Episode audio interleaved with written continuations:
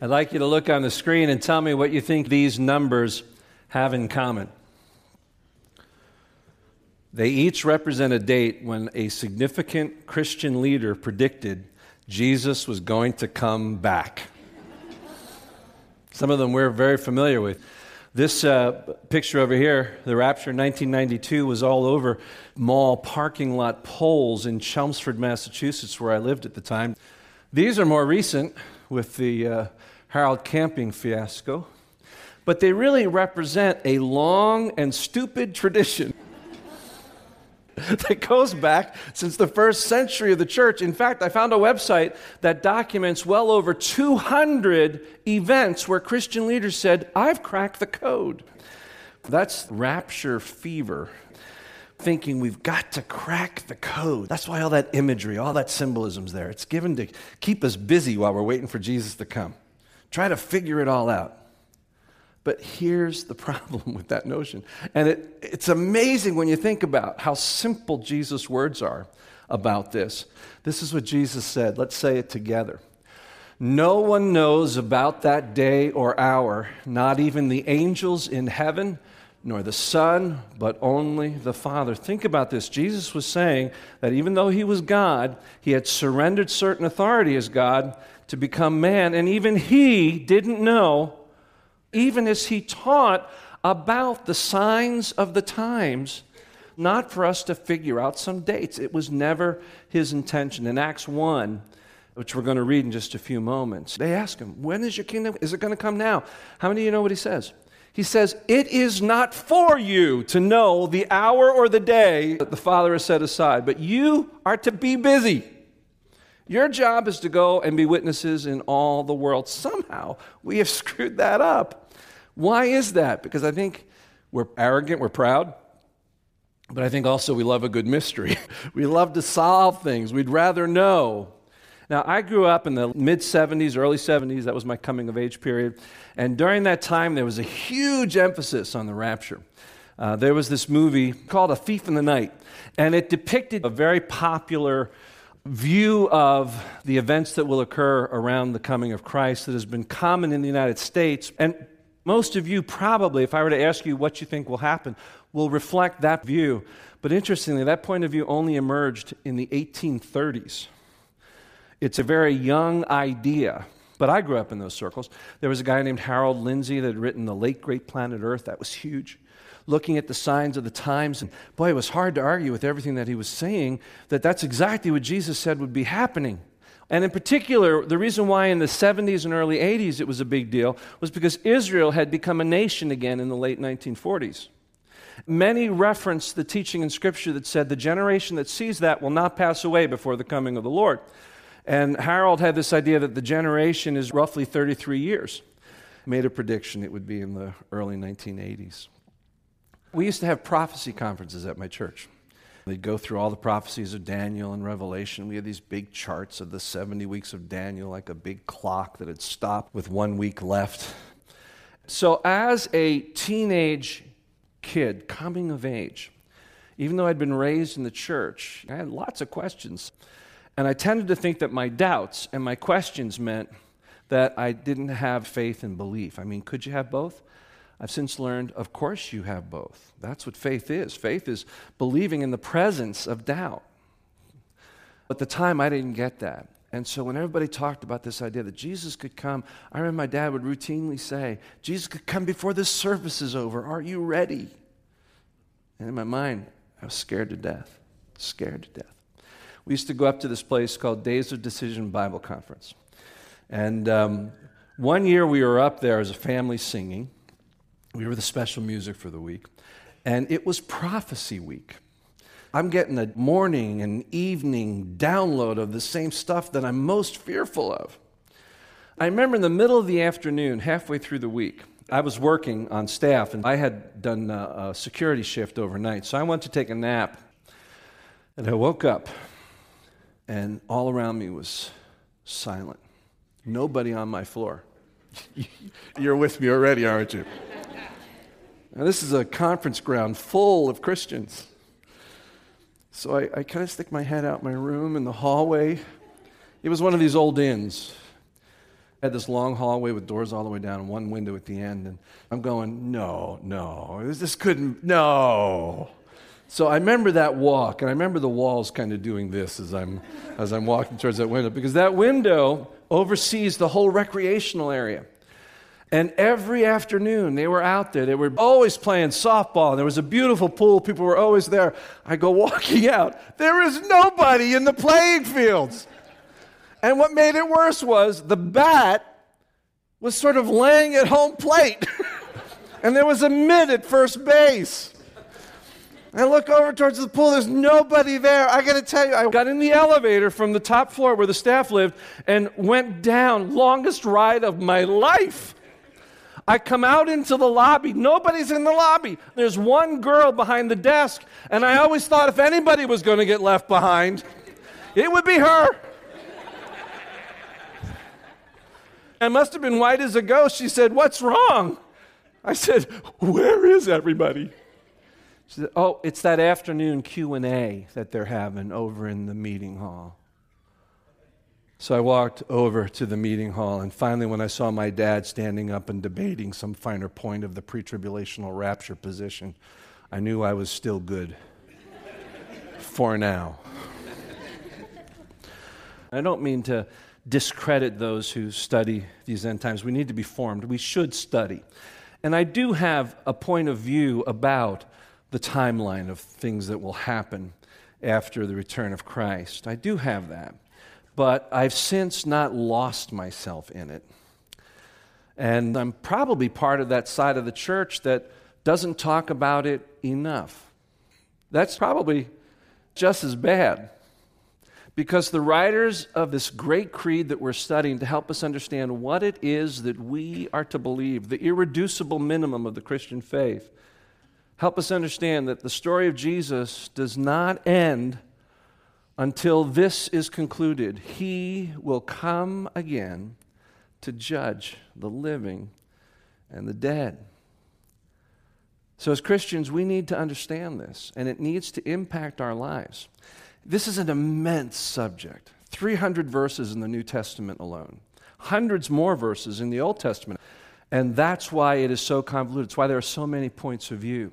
But this was written long before the ideas that we now think of when we have our debates about the end times. This was written in ancient times.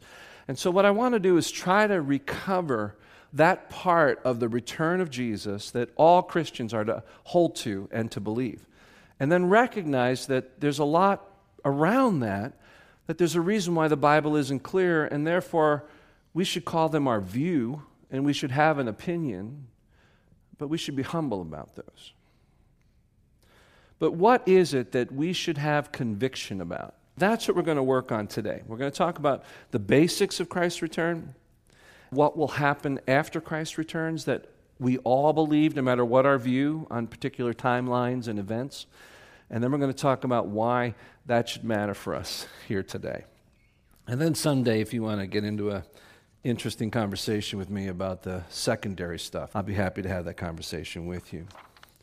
Let's start by looking at where this idea of Christ coming comes from. It comes from Jesus himself. Jesus spoke a lot about his return.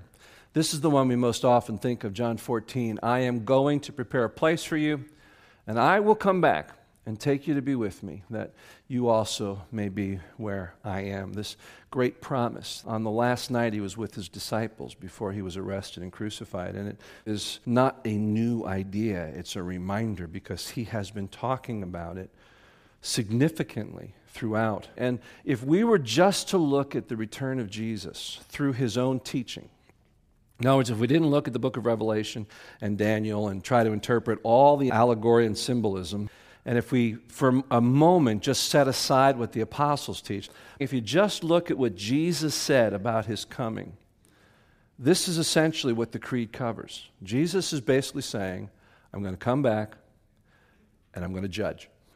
I'm going to come back, I'm going to come back as judge. So be ready. Let's look at four significant passages of Scripture.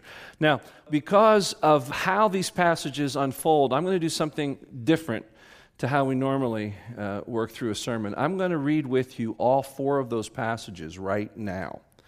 And then from those, we're going to draw out basic ideas about the return of Jesus.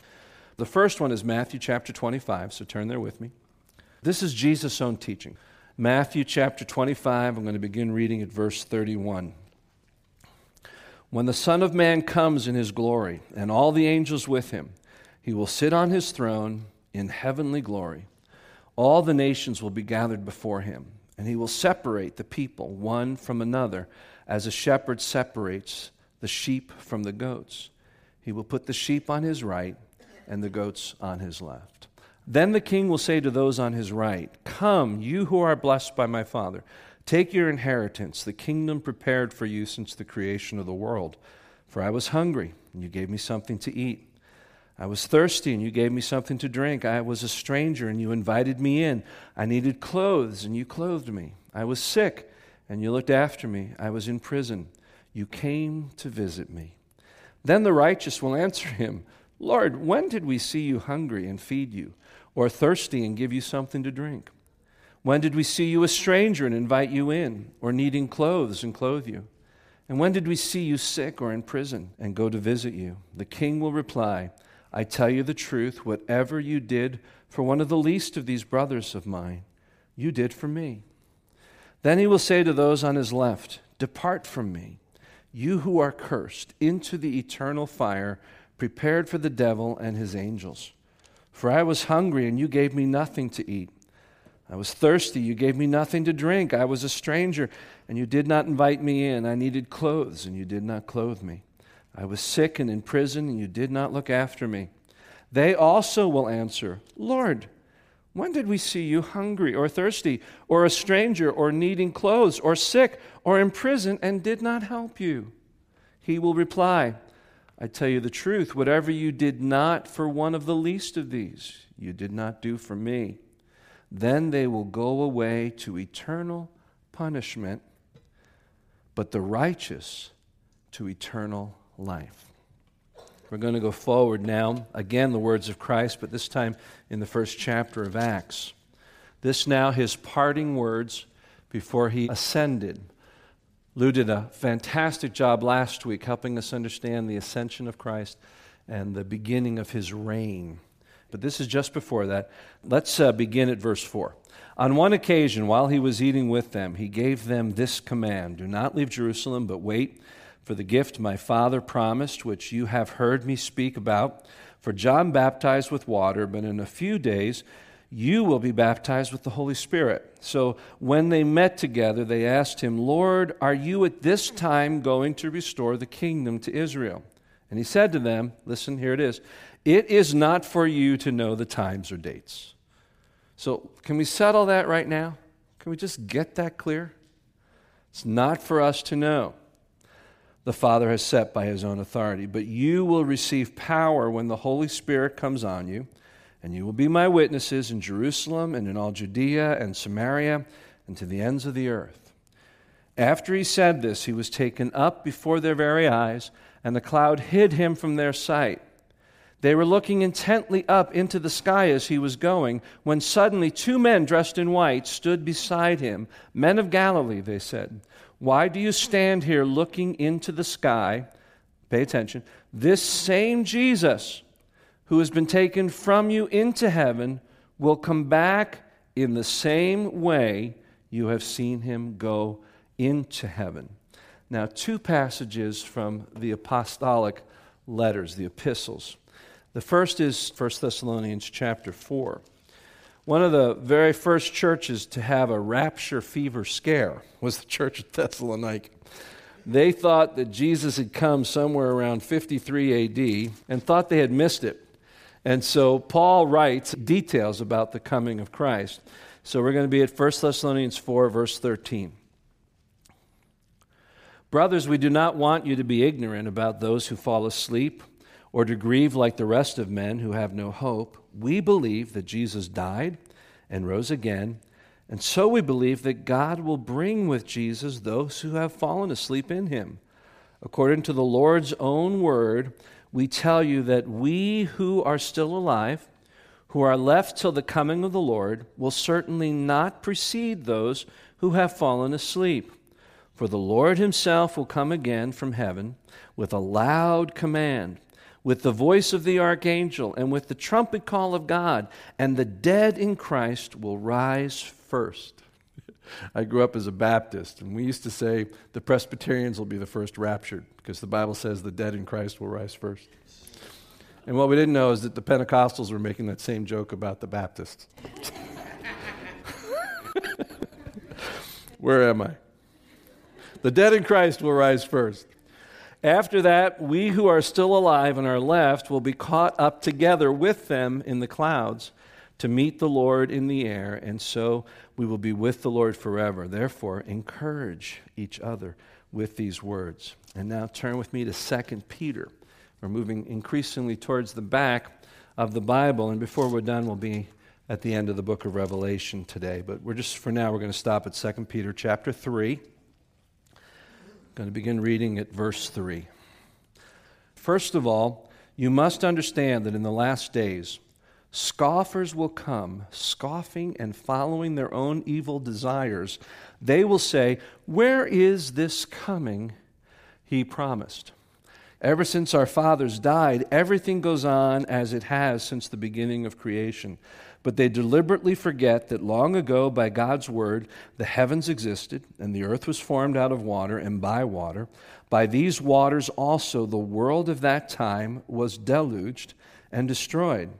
By the same word, the present heavens and earth are reserved for fire, being kept for the day of judgment and destruction of ungodly men. But do not forget this one thing, dear friends. With the Lord, a day is like a thousand years, and a thousand years are like a day. You see, the Lord is not slow in keeping this promise, as some understand slowness. He is patient with you because he doesn't want anyone to perish, but he wants everyone to come to repentance. But the day of the Lord will come like a thief. The heavens will disappear with a roar, the elements will be destroyed by fire, and the earth and everything in it will be laid bare. Now we're going to stop there. We'll, we'll read the rest as we, uh, as we come to the end. So here we have four significant passages that help us understand several things. If you were to say, what should every Christian at all times understand that the Bible clearly teaches about the coming of Jesus, these three things rise to the top. First, Jesus will return physically, in glory, and without warning. That was the clear teaching of Jesus, and that's the clear teaching of the apostles. Let's take those words apart. He will return physically. This same Jesus that you have touched, that you have been with, that you have seen go into heaven. Last week, Lou helped us understand that Jesus, when he went to heaven, did not go back to his pre incarnate state, that his body was glorified and he went to heaven. It's that Christ still God and man, but now in his glorified form, who will return. The same Jesus that in Revelation chapter 1, when John is caught up in a vision, he turns around and he sees him and he's so blown away by him, he's slain. It's that Jesus who's going to come. He's going to come physically, and he's going to come in glory. And he's going to come without warning, like a thief in the night. Uh, scripture says there'll be people working in the field. One will be taken, one will be left. Just this whole idea that you just don't know, but it's going to come without warning. Secondly, this could happen at any time. The word we use is imminent. There is nothing that Scripture says needs to take place and therefore, we say we're waiting for that to happen, then we'll know Jesus is coming. The writers of the New Testament clearly believed Jesus could come at any time. Why do you think they greeted each other with Maranatha? So, everything they teach about the coming of Christ should be interpreted through that assumption. So, you might say, well, wait a minute, doesn't Jesus say, Consider the times, watch the signs. There will be wars and rumors of wars, nations will rise against nations. It talks about all these different things. And it says, When you see these signs, remember my coming.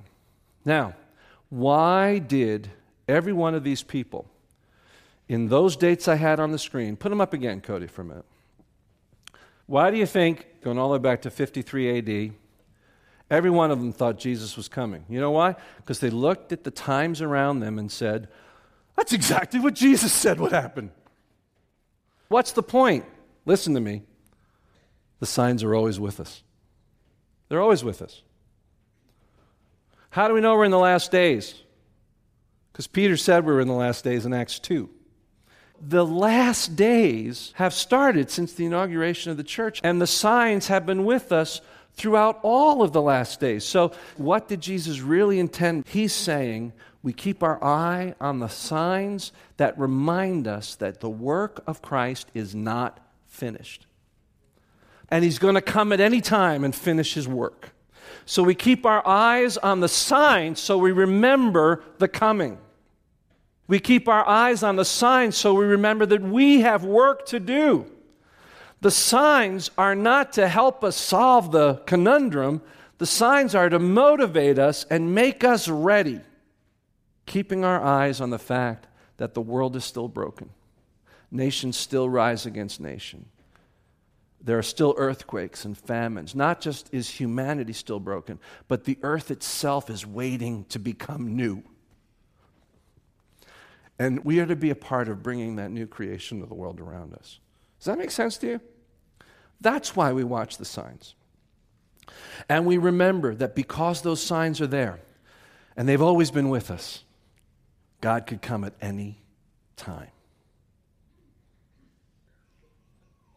Third, Christ's coming will bring an end to this present age and bring a commencement of the age to come, which means that what God is doing right now will come to an end. Right now, this is the gospel age. Jesus sent us out into all the world to bring the gospel, to make disciples of every nation. We know, according to what Peter taught, the reason why Jesus hasn't come is because he wants as many people as possible to hear that message. He's not willing for any to perish, but for all to come to repentance. So he is patient. So he's lingering because we're supposed to be doing our job. And there will be a time when that opportunity ends. Our opportunity to share Christ with the world around us, starting with your friends and family, and their opportunity to profess Christ as their Savior. That ends with the coming of Christ and the next stage of the recreation of everything commences. So, those are the three primary things around Christ's return. Jesus will return physically in glory and without warning. It could happen at any time. This present age will end, the age to come will commence. Now, what will happen when Jesus comes? Now, this is where we might drift into these questions Will there be a tribulation? Will Christians go through the tribulation or part of the tribulation? Will there be a real thousand year reign of Christ? And what about this battle of Armageddon? But that isn't the priority of Scripture's teaching. No matter what your view, whether you're a historic premillennialist, a dispensational premillennialist, an amillennialist, a postmillennialist, or a pan tribulationist, which means you believe it'll all pan out in the end. Whatever your point of view, there are three primary things that we're just going to quickly look at. Let me list them, and then I'll take some time and talk about them. There's the resurrection, there's the judgment, and there's the new heaven and the new earth. And what I want to do now is take you to the book of Revelation, and we're going to be in chapter 20. I'm going to begin reading at verse 11. Then I saw a great white throne, and him who was seated on it. Earth and sky fled from his presence there was no place for them.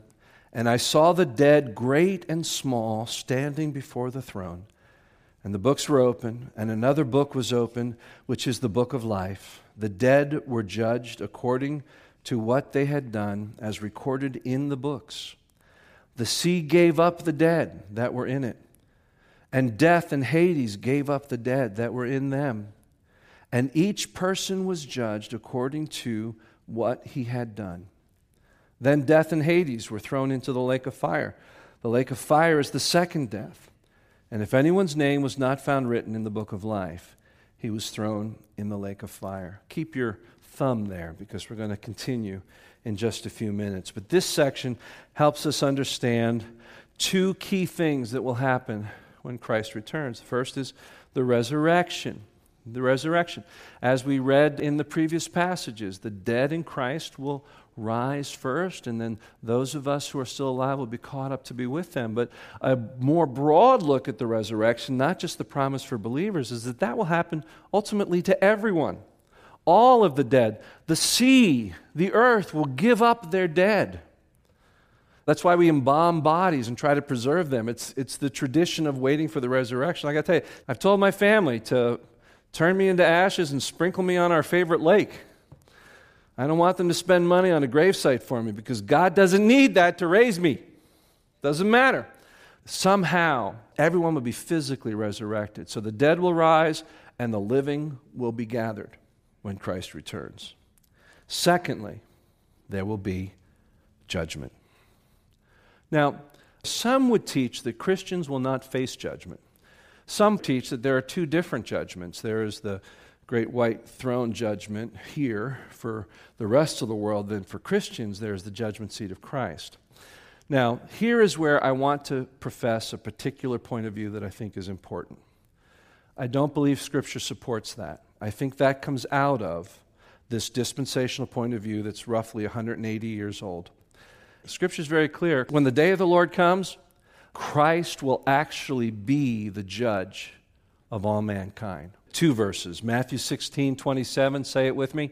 The Son of Man is going to come in his Father's glory with the angels, and then he will reward each person according to what they have done. Look with me at 2 Corinthians chapter 5, where Paul says, and let's say this together we must all stand before Christ to be judged, each receive whatever we deserve for the good and evil we have done.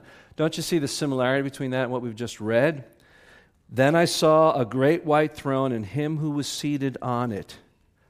Earth and sky fled away from his presence. We understand that that's Christ because he says, I'm coming to judge. Listen to me. Christ will judge the nations. You, as a Christian, believe it or not, will face a judgment. That's startling for some of us because we understand that we're saved by grace alone. And we're a little thrown by this idea. If it says we're going to get what we deserve, whether we're righteous or unrighteous, how does that square with the clear teaching in the Bible that I can't earn my way to heaven? It's about me being forgiven in Christ. It's about grace. It's about faith. Well, John's vision helps us square this up. Let's read it again. I saw the dead, great and small, standing before the throne, and the books were opened. And another book was opened, which is the book of life. The dead were judged according to what they had done, as recorded in the books. Now you say, Tom, how is this possible? I'm in Christ. It goes on and says, Whoever's name was not found written in the Lamb's book of life was cast into eternal judgment. So here is what John's describing. All of us will stand before Christ. The books will be opened. Some will stand before Christ as unrighteous because they have never made their peace with God. And they will stand under the weight of their own record. And if that's you today, you will be found guilty as charged. Others of us will stand before Christ, and our deeds will be brought before us. But because we are in Christ, there's another book. And our name will be found in it because our faith in Christ makes us righteous, even though our actions prove we are otherwise altogether unrighteous. How could he reward the righteous when there is none righteous, no, not one? Because God imputed his righteousness on us. God made him who knew no sin, Paul says in 2 Corinthians 5, to become sin for us, so that in him we might become the very righteousness of God. How will he reward anyone who's righteous? Because we've become that in Christ. Otherwise, we are all worthy of death. So there'll be judgment. But that judgment for Christians will be a reminder of the glorious grace of Christ. That's why it says he'll wipe away every tear from our eyes. There will be tears, but God will wipe them away, and we will be welcomed. He says, then the righteous will shine and the unrighteous will be cast out. It's a very sobering dividing line. And I think that's why, as churches today, so few of us are willing to go there very often because we know that some of you haven't crossed that line. And what we're saying to you very clearly, because Jesus said it and because Scripture says it, if you have not made your peace with God, and if Jesus were to come today, because he can come at any time, you will stand before him as unrighteous and you will perish. But if you come to Christ today, your name will be in that book and you will stand. See, that's a great hope that's ours. Let me now move on and talk about the third thing a new heaven and a new earth. John goes on, his vision continues. Chapter 21, verse 1. Then I saw a new heaven and a new earth, for the first heaven and the first earth had passed away, and there was no longer any sea. I saw the holy city, the new Jerusalem, coming down out of heaven from God, prepared as a bride, beautifully blessed for her husband. I heard a loud voice from the throne saying, Now the dwelling of God is with men, and he will live with them, and they will be his people, and God himself will be with them and be their God. He will wipe away every tear from their eyes. There will be no more death, or mourning, or crying, or pain, for the old order of things has passed away. He who was seated on the throne said, I am making everything new. Who makes everything new? Christ. And he is the one who was seated on the throne as judge. Do you see it? I am making all things new. And then he said, Write this down, put it in ink, for these words are trustworthy and true. Ultimately, that is what everything is moving towards the glorious reboot of creation. We could spend time talking about whether it's a complete consuming of the earth or a recreation of the earth. I believe it's a recreation by fire or whatever means God chooses to use, just like He recreates us. My body didn't disappear when I accepted Christ, but I am a new creation in Him. And someday when I die, this very corruptible will put on incorruptible. This very thing that is mortal will take on immortality. It's that same thing that will happen to the earth. It will also pass through judgment in a sense, but it will emerge as pure and righteous. And that's why we can say, whether in heaven or on earth, the dwelling place of God is now with man. That was always the intent. That's what the garden established as the goal. And that's what all of human history has worked us to because, in spite of our falling away, in spite of our rebellion, in spite of our disbelief, God has been faithful to that goal since He said, Let there be light. So, how do we respond to this? Well, there's four very simple things that come out of these different passages. The first is we need to encourage each other. That's what Paul says in 1 Thessalonians 4. With the reality of the hope of this resurrection that's coming, encourage one another, build each other's hope. I think that's what the early church got at when they said, Maranatha. They were encouraging each other to stay faithful and to be filled with hope because Christ is coming. Maranatha. Encourage one another. Push each other forward because we know Christ is going to come and we know in the end, you know, the ultimate statement of uh, end times theology is two words we win. Or better yet, Christ wins and we win with him. So we encourage one another. Second, we need to share the good news. Acts 1 what did Jesus say when they said, Are you coming now? He said, Your job isn't to figure that out. Your job right now is to be my witnesses everywhere. So go do it. Our job is to be sharing the gospel up until the last possible minute so that every possible person who would believe in him and who would hear the gospel would be saved. And then we have these in Peter's writings. I'll just close with this, then we'll move into communion. Peter, after talking about the day of the Lord coming, asked this question Since all of this will happen, what kind of people ought you to be? Then he answers it You ought to live holy and godly lives as you look forward to the day of God and speed its coming. Let me just push forward to verse 14. So then, dear friends, since you are looking forward to this, make every effort to be found spotless, blameless, and at peace with Him. Bear in mind that the Lord's patience means salvation. His patience in coming means salvation. So, the third, we need to be living godly lives. You never know when how you're living right now is how you'll meet your Maker. You just never know that.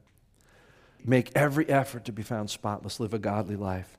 But then, fourth, and perhaps most significant for some here today, we need to make our peace with God. The fact that we've lost this rapture fever, and appropriately so, also means that when we share the gospel, we don't help people understand the urgency of it. And some of you here have been considering the gospel. Maybe you've been at our uh, Exploring Christianity study and you've been exploring it then. Some of you have been sitting here listening, taking in for a long time. You've been hearing the gospel and you're timing your decision about it with your lifeline in mind. Do you understand today? That's not how you need to time it. That's why Scripture says today is the day of salvation. Maranatha, our Lord comes. Are you ready now? Can you make peace with him? Confess your sin, receive his forgiveness, become his child, get your name in that book so that you can join in that great statement at the end of the book of Revelation. This is how Revelation ends. One chapter later. Say it with me. He who testifies to these things says, Yes, I am coming soon. Amen. Come, Lord Jesus. Can you say that? As your heart is, as your life is right now, can you say, Amen? Come, Lord Jesus. Amen means I agree with that. I'm ready. I'm for it. Can you say that? As a Christian, what priority, what habit, what sin, what discretion is continuing in your life that would not be found pure and honorable and godly at His coming? What do you need to confess? And if you're here and you've been searching and struggling with the reality of Christ, can I encourage you to make that commitment now? You may say, Well, I still have questions. I got all sorts of issues. Yeah, you'll always have issues. Trust me, I've got issues. I've got questions. That's why it's called faith. Take a step, commit your life to Jesus Christ, receive his grace and forgiveness. And as you come and partake of the Lord's table, remind yourself of what makes that forgiveness possible his body broken for you, his blood shed for you. It's Christ's great gift to us to remember what puts us in that book of life, the means by which we have been made righteous through his sacrifice for us. Make that commitment, confess that sin, and then come and participate and remember the grace of God that is ours. Father, as we come to the table, we rejoice in the hope that is ours. And my heart cries out. Maranatha. Thank you for this table that we now celebrate. In Jesus' name, amen.